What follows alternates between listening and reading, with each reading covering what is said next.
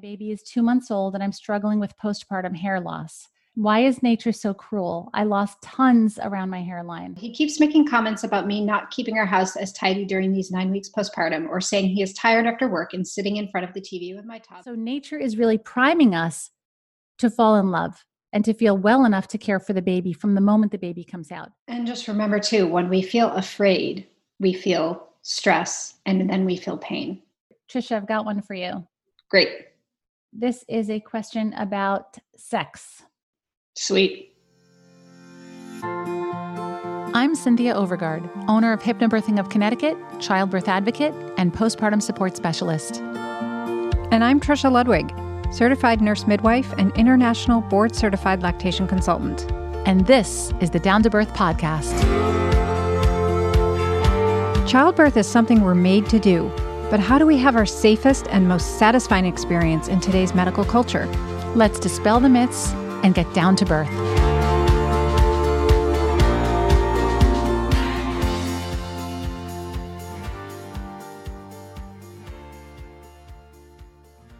Okay, before we get into the questions that you pulled, I want to ask a question that a client of mine from my postpartum Zoom class has submitted, Trisha. It says, Can babies pick up on their mother's energy or, in particular, their stress? Hmm. I just want to first point out that it's so common to see a sensitive mom worrying about this because we all feel stress postpartum, right? Absolutely. It's impossible not to. The sleep deprivation alone would be stressful, but taking care of a baby is so stressful. And there was a study published in Psychological Science that found that babies do pick up on their mother's stress levels, unfortunately, but there's there's still something to do about it. But first, a little bit about this study. They first measured the mothers and the babies by attaching heart monitoring sensors to both of them. And they just got a baseline of their cardiac function. And then they put the mothers into two groups. For each group of mothers, they went to a room and they had to give a five minute presentation followed by a Q&A. And for one group of the mothers, when they were engaging in the Q&A, the evaluators in that session were nodding and smiling and being affirming as the women were answering questions. And of course, the women didn't know what the study was about, right? But in the other room where the women were giving a 5-minute presentation and then responding to a 5-minute Q&A, the evaluators were shaking their heads, they were frowning. Sounds cruel. When they finished that, they measured the women and those who were subjected to the negative environment did in fact have higher levels of cardiac stress and more negative emotions. But here's the key within minutes of being reunited with their babies, the babies whose mothers received negative feedback showed significant increases in heart rate compared to their baseline measurements. Not only that, but the more stress that the mom was experiencing, the greater the stress response in her baby it kind of pains me to share this because I know how women feel hearing this. We're, we're all we all would be thinking, "Oh my gosh, I'm feeling stressed now. My baby is feeling stress." But I just want you to think about it from this one perspective that you are so inextricably bonded to your baby that that's a really beautiful thing. That's a that's a healthy thing. We're meant to experience all of the full range of emotions, and stress is a part of the experience of of being alive and we're preparing our babies for that full rich experience. But the most important thing is there are things you can do about your stress. So don't put too much pressure on yourself. Don't feel too guilty about this but do empower yourself where you can that you can slow your breath to reduce your stress hormones. It can be that simple that's exactly right. I mean that was the first thing that came to my head. If you can if you can do nothing else if you can't go for a jog or take a yoga class or you know sit in the bath for a half an hour um, you do every day. Did you postpartum day did you have the time for that? You couldn't of course. no no right? definitely not. No no no. Right. oh my god. I no that's probably why i enjoy it so much now because i can so anyway but the point is something as simple as just taking a moment to take a few deep breaths significantly calms your nervous system and your baby is not only responsive to your stress level, but is also responsive to your calmness and to your peace. So those vibrations are picked up whether they're stressful or not. So I think to your point, we put a lot of pressure on ourselves to be the perfect mom and to do no harm to our children as we raise them. But stress is an inherent part of life. It's a healthy part of life when it's when it's intermittent stress. It's good for our bodies. It's the chronic stress that's a problem. So take a deep breath, take it easy on yourself, and know that every single mother everywhere in the world is having moments of stress and their babies are feeling it but are resilient to it. Exactly. All right, the next question, Trisha, is for you. It's from one of my same sex couple clients. And the question is this My wife and I have discussed the possibility of co lactating, and I was curious what the process is for the non birthing mother. Is it worth it? What are the pros and cons? Does it promise a healthier immune system? Interesting question. Yeah, that last part is really interesting. I never actually thought about that part of it, but I can see why you would think that. And it actually makes sense that if you're getting antibodies from two different mothers with two different microbiomes of their own, that you're going to have a wider array of immune protection. Doesn't? I mean, that seems kind of logical, but I don't think there's a lot of research out there on this topic. Definitely, co-lactating is possible before I go into the process of how you do it, um, the question, is it worth it, is a very personal question. Um, I think it really depends on what the, the goals are for you and your partner. I think it could be challenging, but I think it could also be really rewarding. I think maintaining two milk supplies is a lot of effort, but uh, certainly there are ways that it could be done. What are your thoughts, Cynthia? I mean, I would love if this couple ends up doing it or if another same sex couple out there ends up co lactating. We'd love to have them on to share a little bit about what that's like because I don't think we can even foresee. I think we can foresee the benefits. I don't think we can foresee the challenges. I guess my thinking is breastfeeding is is a great responsibility and it has a learning curve associated with it. It has a clunky period in the beginning, you know, where you've got like a lot of excess milk, maybe, or you're leaking, or you're figuring it all out, and you're developing a rhythm with the baby. And I wonder how that responsibility could be shared.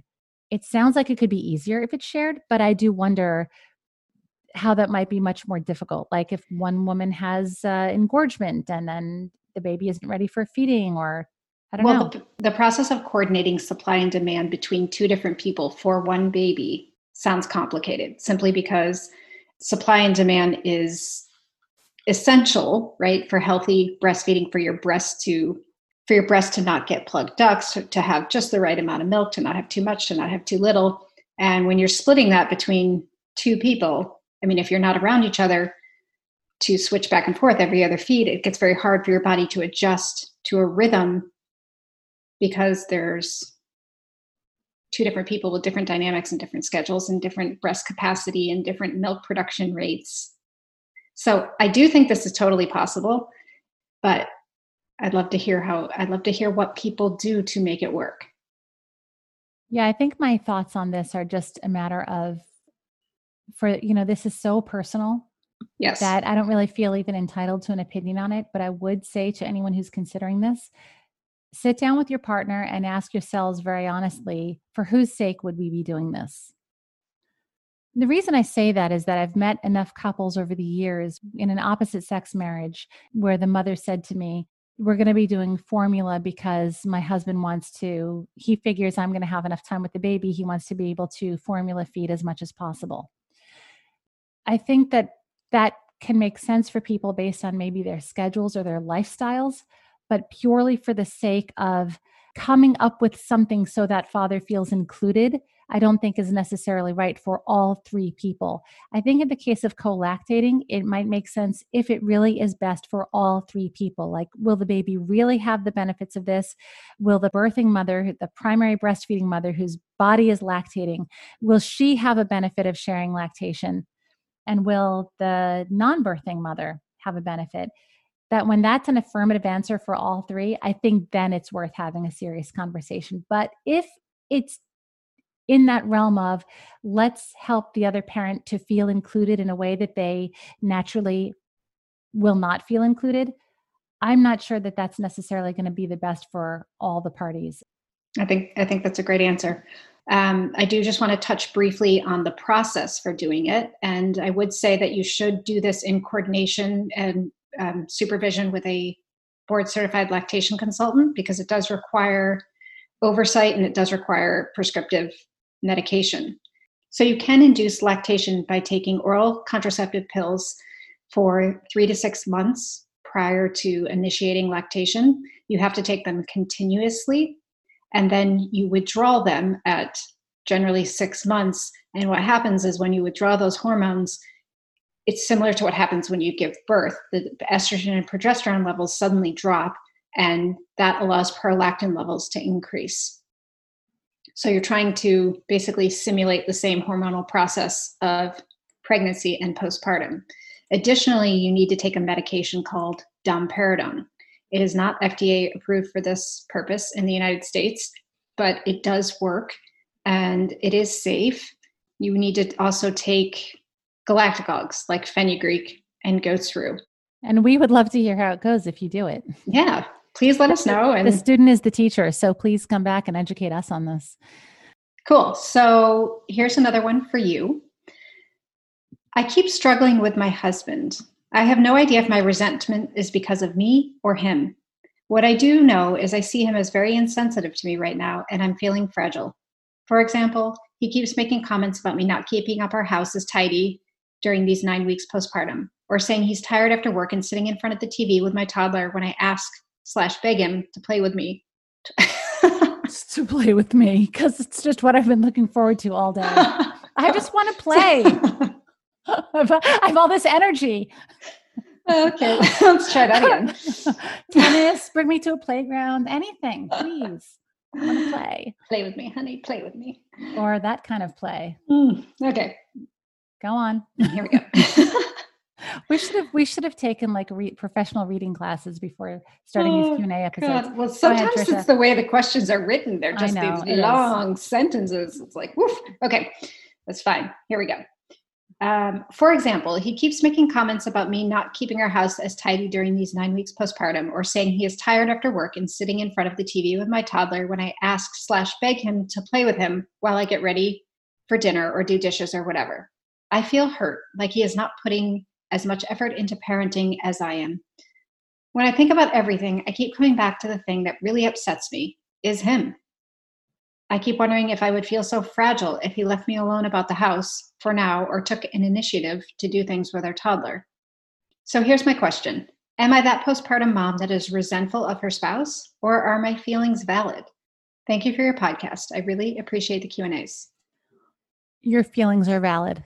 Next question. Totally. exactly. Simple. Done. Uh, resentment is a very common postpartum emotion. I don't think I have to explain why, but sure, I'll say a thing or two about it. Your life has completely changed. Every single aspect of your life has completely changed. And while your partner feels his or her life has also completely changed, their life has not completely completely changed, like their body hasn't changed and their daily schedule may not have changed nearly as much as yours or their their level of exhaustion might ha- not have changed as much as yours. They're not going through a physical recovery that you're going through. They might not feel as isolated from their friends or suddenly disassociated from their friends. So it's legitimate to feel whatever you're feeling and when you ask whether the resentment is because of you or because of him it's not really the way to think about it. It's just the the the nature of the situation is that he does have more freedom and flexibility in his life right now. So of course you're going to feel some emotions around that. When it comes to housework you i mean the first thing is education. Your partner needs to understand what you're feeling. And if you aren't able to explain that and truly to educate your partner in anything related to perinatal mood and anxiety disorders, then find a professional who does, or find maybe one of our podcast episodes where we cover it because they need to get some kind of insight and window into the world that you're living in. Um, as for housework, you guys have to agree like, do we let it go? Are we just going to live in a mess for a while? That's stressful, but maybe so is doing the housework. Um, are we going to invest in having someone come into the home maybe just every two weeks to clean the house. Maybe just for a year of our lives, we're going to treat ourselves to this. It's one less thing we have to argue about or one less pain and discomfort we have to endure in a messy house. Or do we change it up? Like, do you just say, look, I will do all the laundry, you do all the vacuuming and dusting or all the grocery shopping for the next year? It's going to be more work for both of you, no matter how you look at it. There's going to be no way to alleviate that. And if your partner thinks that his or her lifestyle shouldn't change in that regard, that just isn't fair and it isn't really realistic. And it's not helpful. No, and that's where resentment comes from, y'all. I also just want to add that, you know, you don't have to be experiencing postpartum depression or anxiety to feel resentment postpartum. It's pretty much um, I can feel it at will if I really think about it. I think even the most joyous, happy, delighted, you know, new mothers feel some amount of resentment toward their partner for all the reasons that you just said. So, you know, to her question, am I that postpartum mom? It sounds like, you know, I, she doesn't want to be that postpartum mom, but I'm going to say, like, show me a mom who's not that mom. Because, yes, there are degrees of it, and it's more severe in some relationships than others, but it is also pretty much prevalent to some extent in 100% of postpartum relationship dynamics somewhere. and it, won't last. This is known to be the hardest chapter of of a of a marriage. So and trisha i want to throw a little story out there for everyone to to hear while we're on this topic that i was reading a message in a postpartum group that i belong to um, of professionals and also postpartum moms um, suffering perinatal mood and anxiety disorders. And one woman shared in the group that she had a traumatic birth, and she shared that she feels waves of jealousy whenever she hears about a woman who had an easy, wonderful birth. Completely understandable, like 100% understandable. And she was sharing that she told her own mother, she confessed to her own mother Gosh, when I hear about a woman who has an easy birth, I can't help but feel jealous. And her mother said to her, Well, I would hope you'd feel happy for any woman who has an easy birth rather than jealous. Not exactly the reply she was hoping for. the reply she was hoping for, and it means she's talking to the wrong person. That's just not a supportive comment. Sure, you know, you that's true statement and this woman probably does also feel that way, but she's entitled to feel jealousy as well.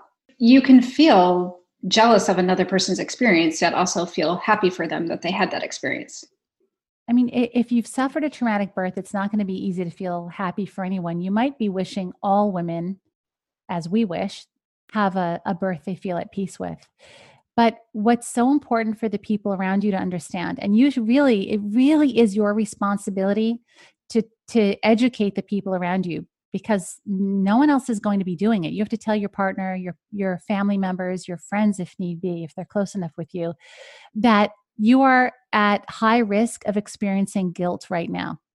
Hmm. So, whatever they do, they have to make sure they're not saying anything to make you feel guilty. Because for that woman who is uh, recovering from a traumatic birth emotionally, she is at high risk of postpartum depression right off the bat. And now to say something to make her feel guilty or to make her wonder if she isn't a good person on top of it, a good hearted person or whatever it is, now her suffering is greater. And now she's going to be in a less constructive place to get the help and support she needs, and she'll be less likely to open up. That's exactly right. I mean, what her mother's her mother's response really was a comment to um, that would cause this woman to feel shame or to feel ashamed about herself and her feelings. And that is the opposite way of helping somebody heal. Yeah, exactly. So it's good that you're recognizing you're feeling the resentment. The question is, what are you going to do about it? Accept your feelings. Don't judge your feelings. They're completely normal. Prepare yourself to have a conversation about the housework as need be. And just do remember these emotions are very intense, but they are temporary. So long as you deal with them. yeah. I mean, you're not going to live the rest of your life feeling this way. So uh, we have right. moments where thinking we do. So who knows? No, I'm kidding. the point I love, is, I love resentment conversations. I don't know why. It's just like my favorite emotion to talk about. It's a sneaky little. It's a sneaky so little emotion that you know really can be very destructive if not dealt with. So yes, the you know the take home here is the longer you let it go, the worse it gets. You know, I do have one more thing to say about resentment. Resentment is unexpressed anger And when you feel anger of any kind, it's really valuable to recognize that anger is is classified as a secondary emotion. You do have an underlying emotion beneath the anger. And a lot of people say, "No, I don't. I'm just angry. I'm just angry." No, you're really not. You're you're very likely hurt. That's very likely the emotion underneath the anger. Yes. But when you feel angry or resentful toward your partner, try if you can to get to the part of you that's hurt so that when you have a conversation with your partner, that's where you're coming from, not the anger, but from I feel hurt when dot dot dot. I feel hurt when you just want to talk to me about the housework. As an example. That's exactly right. Oh, tough times. We know. We understand. Down to Birth is sponsored by Postpartum Soothe. Recovering from a vaginal birth takes many women by surprise. Everyday activities like sitting, walking, and going to the bathroom can be uncomfortable and Postpartum Soothe is just the remedy to support your healing and relieve discomfort. Postpartum Soothe is a 100% organic herbal blend that's applied to maternity pads in the days immediately following your birth, giving you all the benefits of a sitz bath 24 7. That's because herbs like comfrey leaf, uva ursi, and witch hazel are known for their antimicrobial and anti inflammatory properties. Postpartum Soothe can be prepared anytime during the third trimester, and it makes a beautiful baby gift. It's a must for any woman seeking a faster, easier recovery from a vaginal birth. Visit postpartumsoothe.com. That's postpartumsoothe, S O O T H E.com, and use promo code down to birth. I recently found out that due to my past history of high blood pressure, my doctor shared that she will feel very likely to want to induce me at 39 weeks. My blood pressure has been under control without the use of drugs and medications, for years and has been sitting at a healthy range during my pregnancy so far at 24 weeks. While I understand the serious complications that can present themselves if my blood pressure were to rise, I would hate to be set on a path of interventions due to my past if my blood pressure stays stable throughout the pregnancy and labor. A lot to discuss with my obstetrician slash midwife team, but I do want to get your perspective on this. How do I navigate this to protect the integrity and dignity of the labor and birth that I would like to have? What are your thoughts, Trisha? So, my thoughts are this if she does not have high blood pressure in pregnancy, there's no reason to alter anything about her prenatal care, or there is no indication to induce. So, I think what's happening here is that her OB is assuming that based on her past history of high blood pressure, she will develop high blood pressure in pregnancy.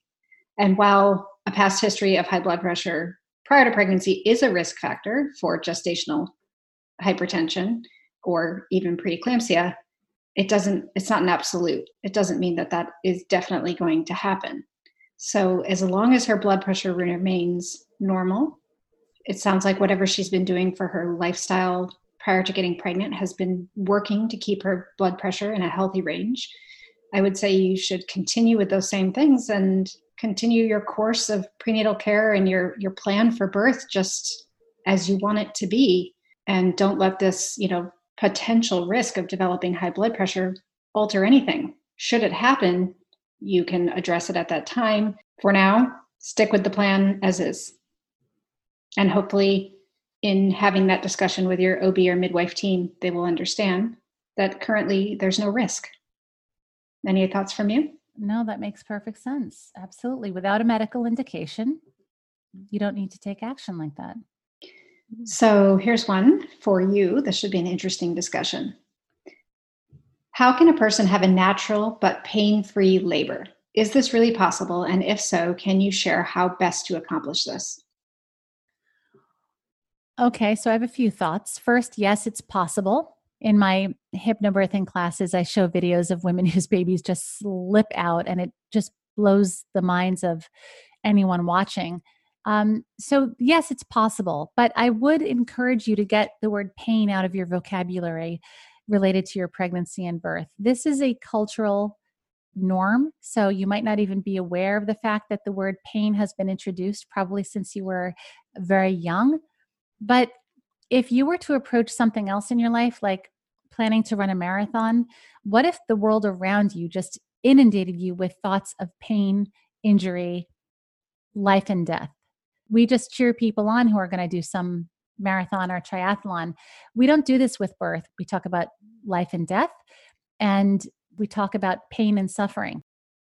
You're going to experience intensity, but just like Cynthia was saying, it's really about how you how you perceive the sensation that you're feeling. Absolutely. Also, it's about the environment that you're giving birth in. So, women who are giving birth in an environment where they feel safe and supported, that allows their physiology to kick in and produce its own natural pain management system. And the whole um, chemical cascade that takes place that helps us cope with the sensation of labor, uh, making it not a painful experience, an intense experience, but not pain is associated, like you said, with fear. So women who are giving birth in a environment where they feel very afraid, where they don't feel supported, where there's a lot of intervention, where the stimulus around them is creating anxiety and stress, that's where labor can become painful.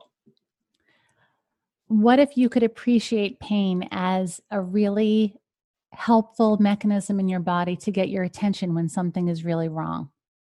when you break a bone, when your hand is too close to a flame, when you have a toothache, when you have a headache, it forces you to lie down and rest, right?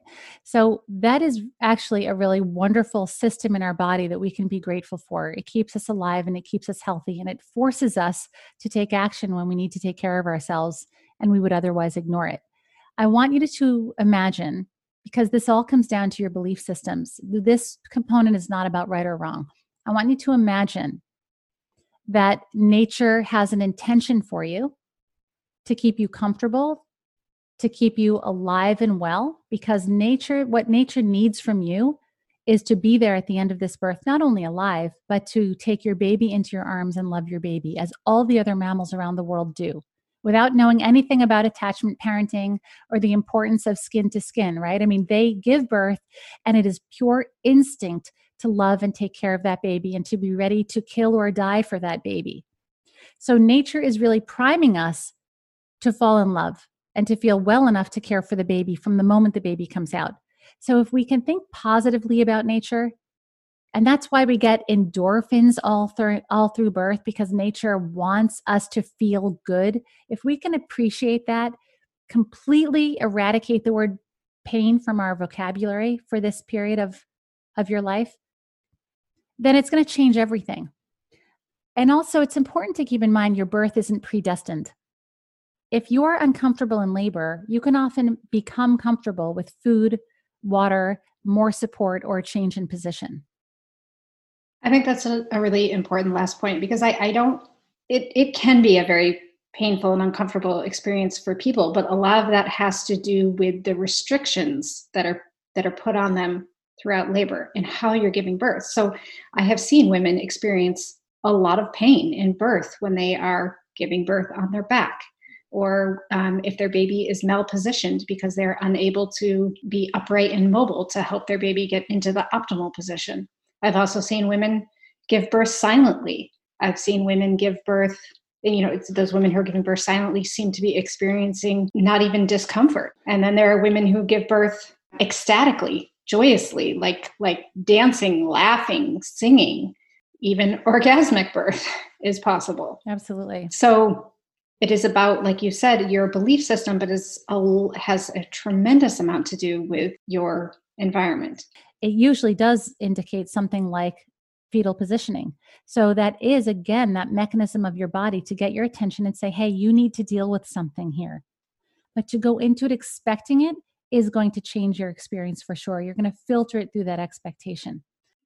And just remember too, when we feel afraid, we feel stress and then we feel pain.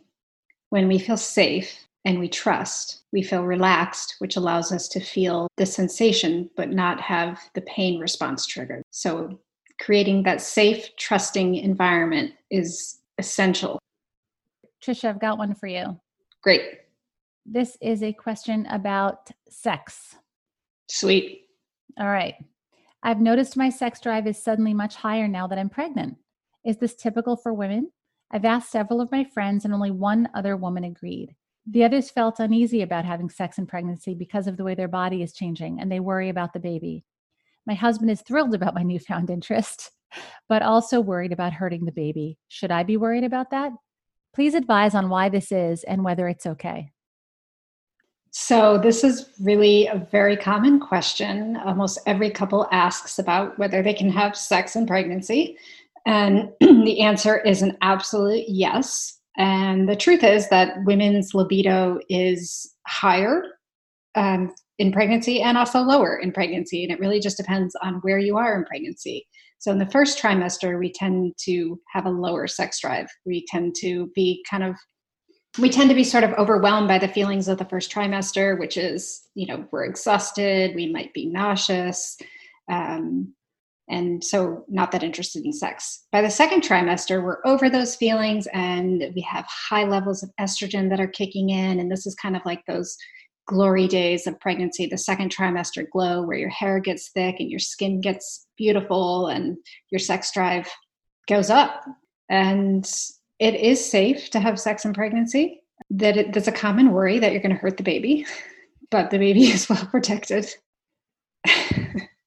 so, is there any condition under which it wouldn't be safe? Is there any? Oh, sure. There, yes. I mean, there are situations if you have placenta previa or things there, you know, bleeding in pregnancy. Those are things you would want to talk to your care provider about. But in general, for normal pregnancy, um, take advantage of those nice levels of higher levels of estrogen and all the extra stimulation to the erotic parts of your body. So, yeah, go for it. Enjoy. Trisha, you mentioned something about hormones and skin and hair being wonderful during second trimester. And believe it or not, the next question falls perfectly in line. Okay, cool. This one says My baby is two months old and I'm struggling with postpartum hair loss. Why is nature so cruel? I lost tons around my hairline. Why is it more severe for some women than others? I literally have to part my hair differently. Well, once again, it's hormonally driven. So every woman's hormonal makeup is different. And I think that is the explanation for why it happens differently for different women. Um, it is very normal. So we have increased hair growth during pregnancy. And um, so what happens in postpartum is that we're shedding even more hair. So rather than hair loss, it's considered, it's better to describe it as excessive shedding. It's just temporary and it's hormonally driven. And there are situations where it can be excessive and almost frighteningly so. And this woman sounds like she's kind of describing that where this feels very like scary, like my hair is literally, you know, developing bald spots in those cases, I would have someone get their thyroid checked or just check for anemia because those are two things postpartum that are can be common and can contribute to increased hair loss postpartum. Got to thank love those hormones. we're, we're completely driven by hormones. Every single thing about us. When we're awake, yeah. when we're getting sleepy, when we're hungry, when we're no longer hungry, sex drives, pregnancy. Like there's just no aspect of our lives that isn't driven by hormones. That's why some women love menopause because everything stabilizes after menopause. It's like whoop, flat line. And once you get through the menopausal transition and you're postmenopausal, your hormones are so much more steady, and women don't experience all those variations of moods and energy and whatever related to their changing hormones. Interesting. All right. So, you know what? This is our last episode of 2020. We launched on New Year's at the beginning of the year. And boy, Trisha, what a year it's been for us. What a wonderful year it's been for us. It sure has. So much more fun than I ever imagined it would be. And what would you say is something you didn't expect that's been really great? I didn't expect how many interesting people we would meet. Anybody and everybody like could be on the show. And um, that's been so fun to just talk to all these interesting people really, literally around the world. Exactly. They sometimes come to mind while we're recording. Like there's a woman in South Africa who said she changed providers because she was hooked on the podcast. And, you know, that point really got across about finding the right provider. And I was just texting this morning with a woman in Idaho who said she interviewed 15 home birth midwives. And I said, You have 15 home birth midwives in Idaho? Because we don't here in Connecticut. But it the connection has just made it so fulfilling, just so much fun, really getting to know these people. We as human beings are hardwired to connect. And this podcast has given us so many more tentacles for making connections with people. And the fact that women are willing to basically share some of their most intimate and vulnerable details about their life with us who are strangers to them outside of this podcast is so special. Yeah. It's very, really rewarding. So thank you, listeners. Thank you to our community. Thank you for being part of this. It was always our goal to have it be a reciprocal type of environment um, where we share, you share. It's all about connection and community. Yes. For sure. And the other top benefit, if not the top benefit, is getting to work with you, Trisha. I love every minute of it. Ah, are you sure? Work and play. I am so sure. Well, right back at you, Cynthia. This, I mean, we thought we were good friends before. Oh. This is like being a married couple. oh, without the resentment. Yeah, God, it's like a perfect marriage. It's like a perfect marriage. It's all fun and no challenge. It's. a-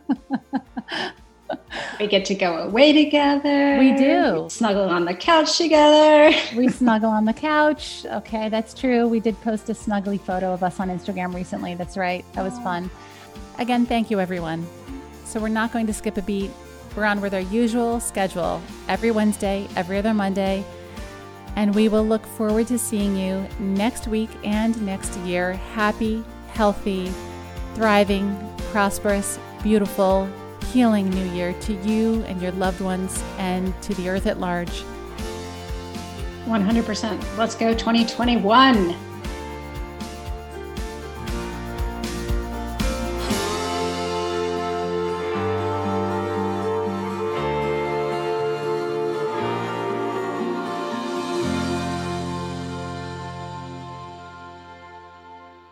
Bye bye, 2020. See you never. Yeah.